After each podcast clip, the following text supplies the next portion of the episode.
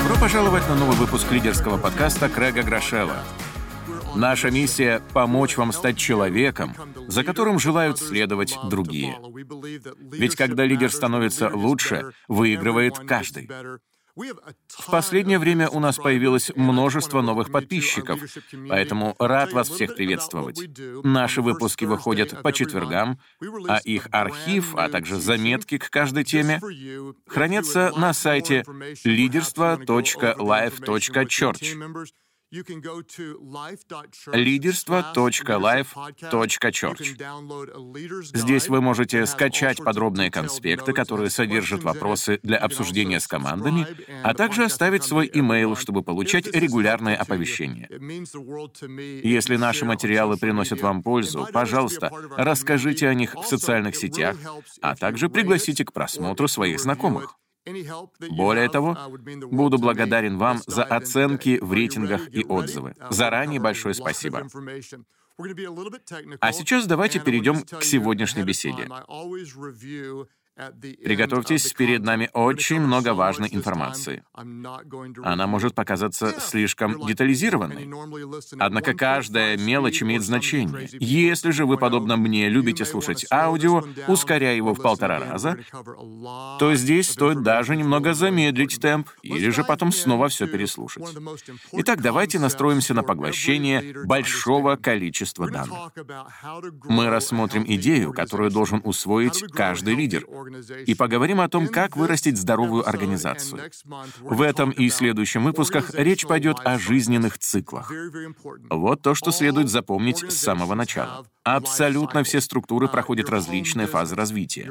Неважно, это семейный бизнес или церковь, ресторан или разработка технологий, благотворительный фонд или консалтинговая компания. Все они движутся от одной стадии к другой. Это очень похоже на жизнь человека. Сначала люди рождаются, потом становятся младенцами, школьниками и подростками. Далее оставляют наш дом или живут с нами, пока не создадут собственную семью, рождают новых детей, проходят кризис среднего возраста, стареют и умирают.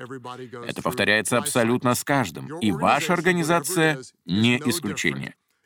Вы стартуете с нуля, потом растете, становитесь зрелыми, достигаете предполагаемого пика, а потом можете пойти на спад и закончить существование.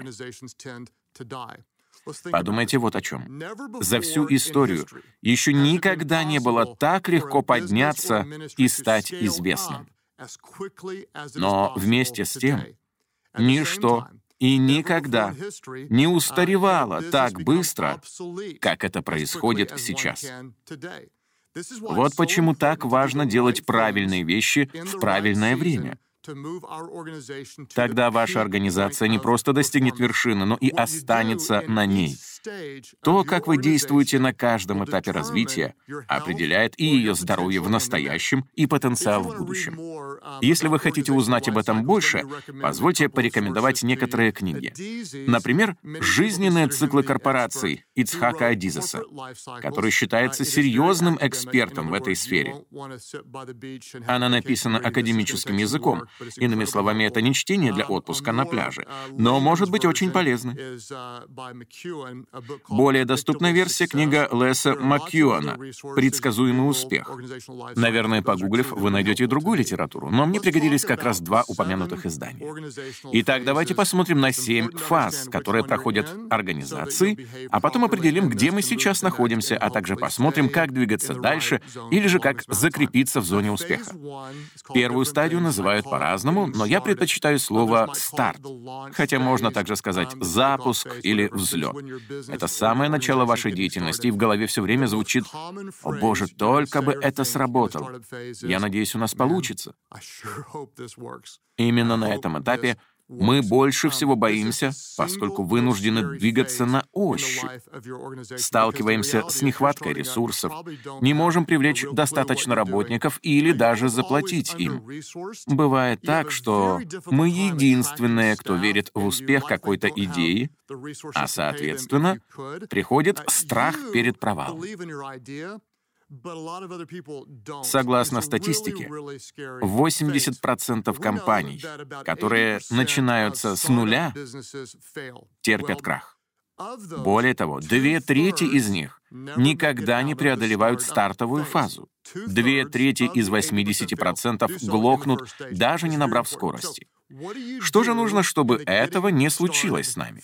Я дам вам три совета, которые помогут при запуске любого проекта, подкаста, служения и так далее. Номер один. Сконцентрируйтесь на том, Почему вы этим занимаетесь? Номер два. Определите, что именно вы будете делать. Номер три. Найдите тех, кто поможет вам в этом. Почему, что, кто. Начнем с первого. Сосредоточьтесь на причинах, которые вами движут. Держите их в фокусе внимания. Именно это поможет вам не сдаться, когда будут опускаться руки. Осознание, почему это важно, подскажет вам, что именно нужно делать. Так что никогда не забывайте о своих первичных мотивах. Теперь перейдем к вопросу «что?». И здесь я не смогу дать вам четкого ответа.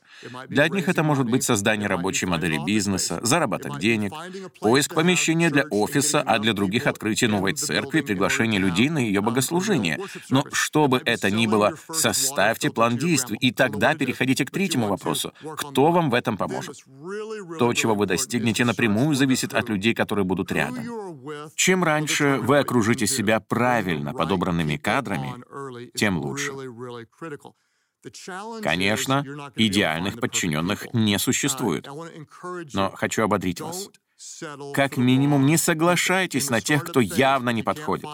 На начальной стадии лучше не иметь никого, чем взять не тех и заразить весь коллектив чуждой культурой и ценностями. Итак, мы концентрируемся на том, почему этим занялись, определяем, что будем делать и кто нам в этом поможет. Следующую фазу я определил как резкий рывок. Также ее называют полный вперед или стадия восторга, потому что здесь вы говорите, «Господи, это таки работает!» Что-то происходит, мы куда-то движемся, выполняем заказы, создали ядро команды, заключили свой первый большой контракт. На этом этапе вы идете на риск потому что вынуждены это делать. В любом случае, вам и терять-то особо нечего. У вас немного вариантов, а потому вы очень сфокусированы. К делу присоединяются все новые и новые люди, которым нравится то, чем вы занимаетесь. Эти работники чрезвычайно важны. Ведь вначале бывает не так просто привлечь энтузиастов. И если они все-таки подключаются, то приносят в вашу структуру свежее дыхание. Это те, кто согласился пойти на жертвы и поверить в то, чего еще нет. Для меня таким человеком стал Джерри Хёрли. Мне было всего 28, а он уже достиг должности регионального менеджера компании Target. Но при этом отважился на колоссальное понижение личных доходов и начал трудиться в церкви. Um, Я повторюсь, привлечь таких людей очень сложно. Но те, кто все-таки к вам присоединяются, настоящие герои. И именно в этот период организация начинает обрастать корпоративными мифами и легендами. Спустя годы вы будете вспоминать то старое доброе время, когда совершалось нереальное, и вы творили невозможное. На волне вдохновения будет казаться, что даже ошибки имели смысл и обращались во благо.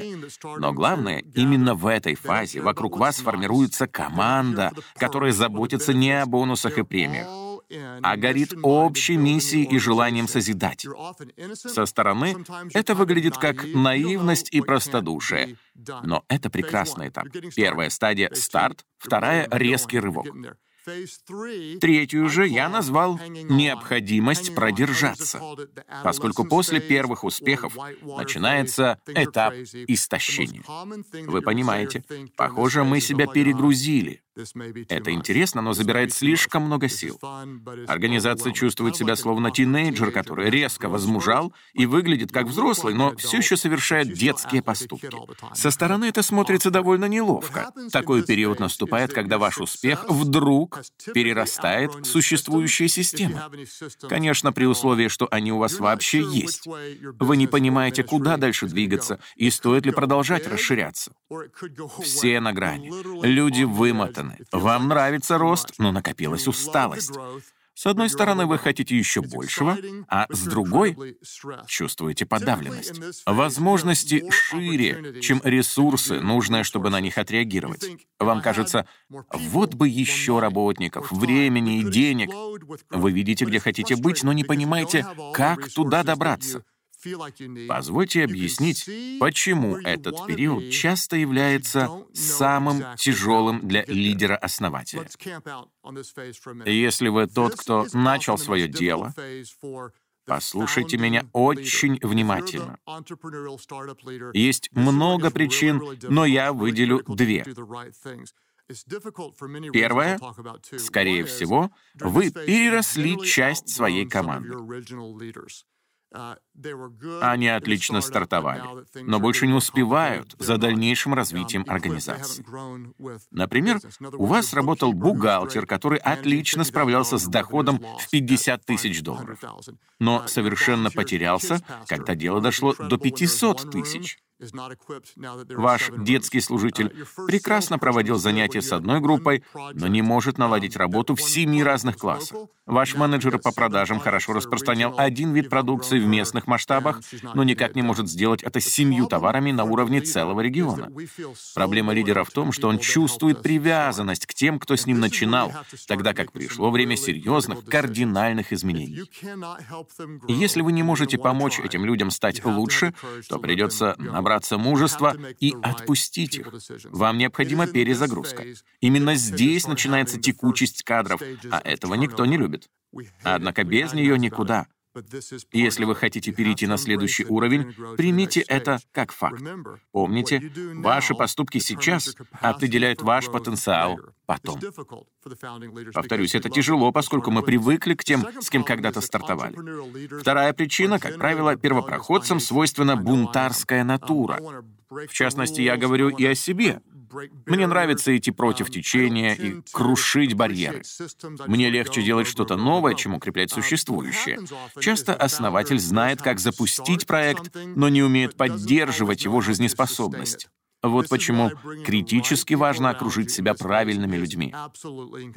Если вы не наладите все процессы сами, или не позволите сделать это своим помощникам, то станете главным препятствием для будущего развития организации. Вот причина, по которой перестали расти многие церкви. Дело не в проповедях или видении пастора, а в тех, кто находится рядом с ним. Именно это произошло и с нами почти 23 года тому назад. Мы собрали 234 посетителя на первое пасхальное служение служения, а потом скатились до 130 в последующее воскресенье. И все потому, что я не имел хорошей команды и не наладил необходимых систем. Проблема была во мне. Что же нам делать, оказавшись в таком положении? Обучать сотрудников. Если они не захотят меняться, искать тех, кто будет на это согласен.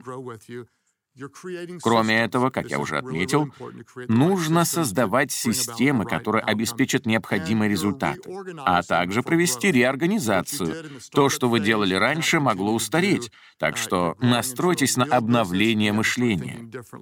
Ваши действия на этом этапе покажут, готовы ли вы идти до конца или следует сматывать удочки прямо сейчас. Выбор за вами. Теперь перейдем к четвертой из семи фаз. Я называю называю ее зоной успеха. Также встречаются термины «стадия зрелости» или «наивысшая стадия». Здесь мы чаще всего говорим «ну, наконец-то». Вот то, ради чего мы боролись. Лучше и не бывает. Вы растете, но не слишком быстро. Зарабатываете деньги и при этом приносите людям пользу.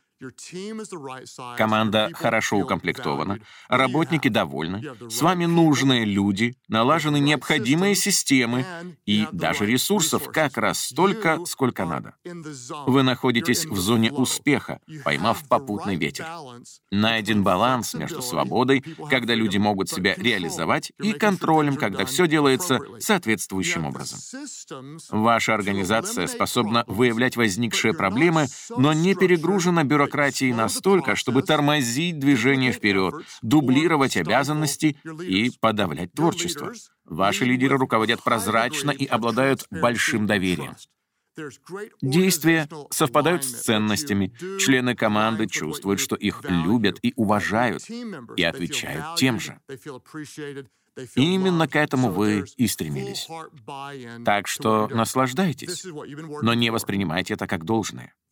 Именно в подобные периоды мы уязвимы как никогда. Вот что происходит. Достижения приводят нас к самодовольству. Потом теряется чувство неотложности, и мы перестаем развиваться. А далее пытаясь сохранить то, что есть, на самом деле теряем это. Например, во избежание какой-то ошибки придумываем правила, потом еще и еще одно, и в конце концов то, что должно быть простым, чрезмерно усложняется. Поэтому в следующем выпуске мы поговорим, как остаться в зоне успеха, сохранить здоровье организации и не перейти в пятую фазу. Кстати, она называется «бег на месте». Оказавшись здесь, вы говорите, «Боже мой, становится все труднее. Работаем больше, а успеваем меньше». Вы словно белка в колесе, и это сопровождается тремя проблемами. Принятие решений затягивается, прогресс замедляется, а раздражение растет. Мы прилагаем больше усилий, а результаты становятся хуже. Раньше мы жали на эту кнопку и получали определенный эффект, а теперь делаем то же, а все иначе. Что же происходит? Вы избегаете любого риска. Вместо инноваций ради роста стремитесь к мнимой стабильности. Производительность падает. Зато ограничений и согласований значительно больше, чем требуется. В итоге, те, кто раньше горели, утрачивают интерес. Люди теряют веру в важность общей миссии и начинают строить собственное царство. Те, кто долгое время вас поддерживал, принимают решение уйти. Вы оглядываетесь и начинаете ностальгировать, а ведь когда-то такого не было. Что же случилось с нашей страстью по делу и желанием сотрудничать? Теперь все чаще слышно «я на это не подписывался». Это не моя работа. Вместо мысли о том, что будет лучше для всей организации, мы думаем о личной выгоде. Куда девались высокие стандарты? Почему мы начали мириться с посредственными исполнителями? Иными словами, в этом сезоне теряется ясность цели, размывается фокус, снижаются темп и эффективность. И это очень болезненно. Если оставить все так, как есть, лучше уже не будет. Поэтому в следующий раз мы поговорим о том, как это можно исправить. Шестая фаза называется трясина, и здесь уже не до шуток. Не буду на ней долго останавливаться, а лишь оставлю вам список из шести вещей, которые происходят на этом этапе. Номер один — административные процессы усложняются, а инициативы подавляются. Номер два — правила становятся важнее людей. Номер три — говорится одно, а делается другое. Номер четыре — ослабевает доверие. Номер пять Лидеры отрицают наличие проблем. И номер шесть — акцент окончательно смещается с развития на самосохранение. Это топь, которая может вас затянуть. Седьмую фазу я назвал «Титаником», потому что ваш корабль идет ко дну. Если вы видите, что организация попала в стадию бега на месте или оказалась посреди болота, Просто признайте это и начните что-то делать. Причем мелкие корректировки уже не помогут. Здесь понадобится полная перезагрузка, кардинальное изменение подходов, запуск новой продукции, а возможно даже ваша отставка. Может ли случиться так, что лидер должен уступить свою позицию? Если иного выхода не существует, то да. Но в любом случае, чтобы выбраться, потребуется радикальная перемена мышления. Недавно я читал об одной женщине, генеральном директоре, чья компания попала в трясину. В пятницу она приняла решение оставить свой пост, а в понедельник вернулась в организацию в качестве настоящего кризисного менеджера. Ей стоило лишь отойти в сторону и изменить угол восприятия, чтобы стало ясно, что нужно предпринять. Это хороший пример. С переходом на новые этапы должно обновляться и наше понимание ситуации. Именно тогда мы сможем максимально долго оставаться в зоне успеха или же каждый раз в него возвращаться. В завершении хочу подчеркнуть еще одну ключевую роль. В больших организациях эти фазы могут проходить отдельно взятые подразделения, производства, точки сбыта, команды или филиалы. В частности, я являюсь пастором церкви, которая проводит богослужения в 32 местах в 10 разных штатах. Поэтому у нас насчитывается как минимум 32 самостоятельных жизненных цикла. Кроме этого, я руковожу центральным офисом, где работают около 300 человек и который состоит из множества разных отделов. Иными словами, это еще 50-60 60 групп, проходящих свои собственные этапы, а значит, важно понимать, на какой стадии находится каждая из них, подходить к решению вопросов индивидуально и не стричь всех под одну гребенку. Некоторые наши церкви только стартовали, а другие уже прошли значительный путь. Соответственно, и оценивать их нужно по-разному. Главный вывод — если вы не понимаете, где находитесь, то не будете знать, что делать. Обсудите это со своими командами. Обычно в конце делаю краткий обзор материала, но сегодня мы поступим иначе и перейдем сразу к одному практическому вопросу. На каком из семи этапов вы сейчас находитесь? Далее, определившись, ответьте на вторую часть. Какие действия вам нужно предпринять? Возможно, повысить квалификацию работников, закрыть какой-то проект, перенести главный офис в новое место, усовершенствовать системы, нанять новых сотрудников. или, наоборот, сократить их количество ради экономии. Единственное, что я могу вам гарантировать, то, что вы сейчас проходите, скоро изменится. Поэтому примите решение, необходимое сейчас, а они определят ваше развитие потом.